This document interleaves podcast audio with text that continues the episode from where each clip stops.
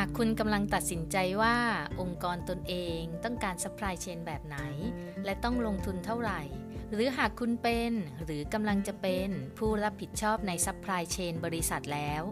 Guru Logistics จะได้นำเสนอแนวคิด และเทคนิคเพื่อให้สามารถฝ่าคลื่นการเปลี่ยนแปลง ท่ามกลางความรวดเร็วในการสื่อสาร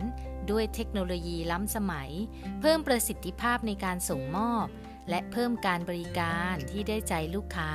มากขึ้น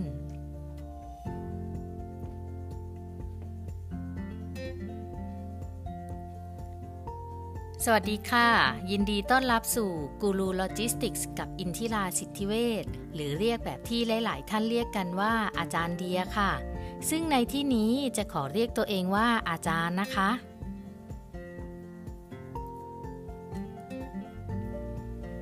EP ที่ 7 นี้เราจะมาคุยกันว่าพนักงานคลังสินค้ามีหน้าที่หลักๆอะไรบ้างค่ะ จาก EP ที่แล้วเราคุยกันถึงฝ่ายต่างๆ ที่มีความสำคัญกับการจัดการคลังสินค้า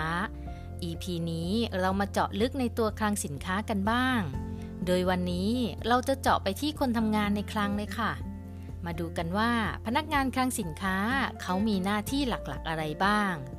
ซึ่งก็จะเป็นประโยชน์สำหรับใครที่กำลังต้องการหางานทำในคลังสินค้า หรือฝ่าย HR ที่จะได้เข้าใจหน้าที่ความรับผิดชอบของพนักงานคลังสินค้า เวลาที่ต้องสรรหาบุคลากรในตำแหน่งนี้จะได้ง่ายขึ้นค่ะ หรือ SME หรือสตาร์ ที่กำลังเติบโต และต้องมีคลังสินค้าเป็นของตัวเอง ก็จะได้แนวทางในการกำหนดหน้าที่คนที่จะเข้ามาดูแลคลังสินค้าค่ะ มาฟังกันเลยค่ะว่าพนักงานคลังสินค้ามีหน้าที่หลักๆอะไรบ้าง งานแรกคือการรับของเข้าค่ะ พนักงงานคลังสินค้ามีหน้าที่ในการรับสินค้าเข้าคลังแน่นอน ไม่ว่าจะเป็นจากรถขนส่งหรือว่าส่งต่อมาจากฝ่ายผลิต จากนั้นก็มาตรวจสอบความถูกต้องของเอกสารที่แนบมากับสินค้า ใบวางบิน รวมถึงตรวจสอบสภาพสินค้าด้วยนะคะ ว่ามีความเสียหาย หรือว่ามีจำนวนครบตามที่ได้รับแจ้งหรือเปล่า อันนี้สำคัญนะคะ เพราะพอรับเข้ามาแล้วมันจะอยู่ในความรับผิดชอบของคลังสินค้าค่ะ รับเข้ามาผิดเนี่ยดาบแรกคลังสินค้าจะโดนก่อนเลยค่ะ ดาบต่อไปค่อยไปหาว่ามันผิดมาจากไหน ค่อยลงดาบตามขั้นตอนค่ะ อย่างที่สองคือความเชี่ยวชาญในการใช้อุปกรณ์ในคลังค่ะแน่นอนว่าสินค้าที่เข้ามาในคลังไม่ใช่เพียงแค่ชิ้นหรือ 2 ชิ้น แต่มันมีจำนวนมาก ซึ่งต้องมีอุปกรณ์ช่วยในการขนย้ายจากรถบรรทุกเข้าคลังสินค้า เช่น รถ forklift hand lift ไอเครถเข็น รถยกพาเลตบันไดลาก สายพานลำเลียงเป็นต้น ดังนั้นแล้วพนักงานในคลังต้องมีหน้าที่ในการฝึกฝนการใช้อุปกรณ์เคลื่อนย้ายเหล่านี้ให้ชำนาญและอย่างระมัดระวังนะคะ ไม่ให้เกิดอุบัติเหตุขึ้นได้ หน้าที่ที่ 3 แยกแยะสินค้าตามประเภทเพื่อจัดเก็บค่ะ ในคลังสินค้าไม่ได้เก็บสินค้าประเภทเดียวกันทั้งหมดใช่ไหมคะ แต่มีหลากหลายชนิด หลากหลายจุดจัดเก็บค่ะ พนักงานคลังเลยมีหน้าที่ในการแยกแยะสินค้าที่ได้รับจากภายนอก ตามกลุ่มประเภทสินค้า ตามเลขที่จุดจัดเก็บ เพื่อให้จัดเก็บได้ถูกต้อง ถูกที่และรวดเร็วค่ะ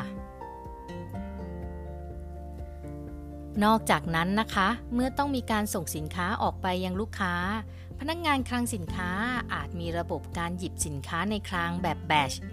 คือหยิบสินค้าตามจำนวนสั่งซื้อทั้งหมดก่อน โดยยังไม่แยกแยะตามใบสั่งซื้อ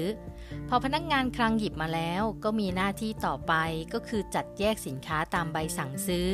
ตรวจสอบให้ถูกต้อง จัดแพ็คลงกล่องก่อนนำส่งสินค้าให้กับลูกค้าต่อไปค่ะ ต่อมาหน้าที่จัดเตรียมเอกสารและบันทึกข้อมูล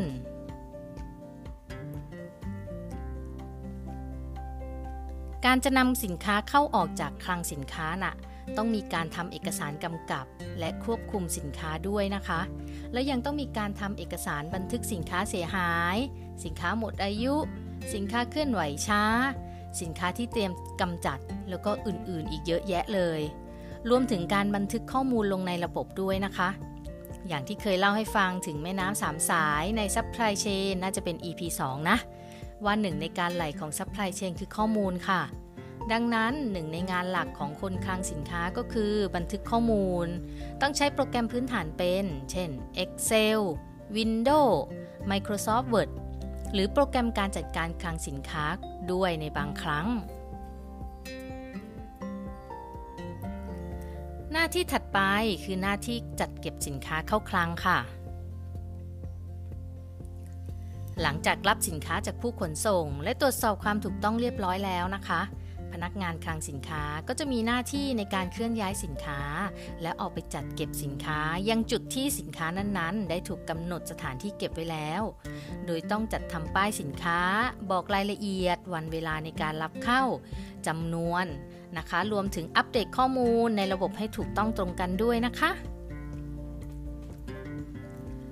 หน้าที่ที่ 6 ค่ะ หน้าที่จัดเตรียมสินค้าเพื่อส่งออกเมื่อมีคำสั่งซื้อเข้ามา พนักงานคลังสินค้าก็มีหน้าที่ในการไปหยิบ และจัดสินค้าตามรายการ จากนั้นก็บรรจุ แล้วก็ตรวจสอบความถูกต้องและเหมือนเดิมค่ะ ต้องบันทึกสินค้าออกในระบบ แล้วจึงส่งสินค้าไปที่จุดรอโหลด ตามเส้นทางการขนส่ง เพื่อส่งของไปยังลูกค้าค่ะ หน้าที่ที่ 7 หน้าที่ในการรักษาความถูกต้องของสินค้าในคลัง หัวใจสำคัญที่สุดในคลังสินค้าเลยนะคะ คือการมีสินค้าคงเหลือถูกต้องตรงกับการบันทึกสินค้าเข้าออกค่ะและหน้าที่ของพนักงงานคลังสินค้าหลักอีกอย่างหนึ่งที่ต้องทำแน่ๆ คือต้องมีการตรวจนับสินค้าทุกวัน หรือทุกสัปดาห์ ทุกเดือน หรือว่าตามรอบที่มีการกำหนดไว้ค่ะ โดยจำนวนที่นับได้เนี่ยจะต้องเท่ากับตัวเลขคงเหลือในระบบเสมอนะคะ อันนี้สำคัญจริงค่ะ เพราะถ้าไม่ตรงนี่เป็นเรื่องยาวเลย ต้องรื้อความทรงจำกันหลายวันเลยทีเดียว หาแล้วหาอีกจนกว่าจะตรง ถ้าไม่ตรงบัญชีต้องมาไลฟ์ออฟ อันเนี้ยเรื่องยาวเลย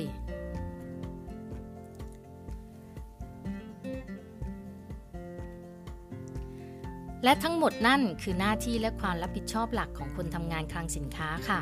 อาจจะมีมากน้อยต่างกันไป ตามขนาดคลังสินค้าของแต่ละที่นะคะ บางแห่งอาจจะมีมากกว่า 7 ข้อที่ว่ามา เพราะคลังมีขนาดเล็ก ต้องช่วยกันดูหลายอย่าง อาจรวมไปถึงขนส่งด้วย หรือบางแห่งอาจมีน้อยกว่า 7 ก็ได้ เพราะว่าคลังอะมีขนาดใหญ่ มีการแบ่งงานให้ส่วนงานอื่น ควบคุมดูแล หรือว่ามีให้เอาซอร์สดูแลบางส่วน แล้วแผนกคลังของบริษัทก็เพียงควบคุมเอาซอร์สอีกที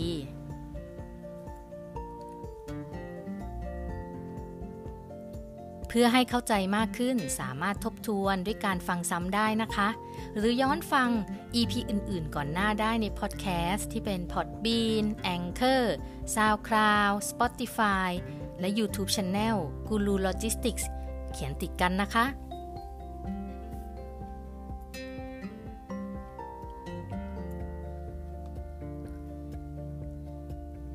สำหรับวันนี้กูรูโลจิสติกส์กับอาจารย์เดียต้องไปก่อนค่ะ แล้วพบกันใหม่ใน EP หน้านะคะ อย่าลืมกดติดตาม กด Subscribe กดแชร์ กดกระดิ่ง หรือคอมเมนต์แนะนำมาได้นะคะ ว่าอยากให้เล่าเรื่องอะไรบ้าง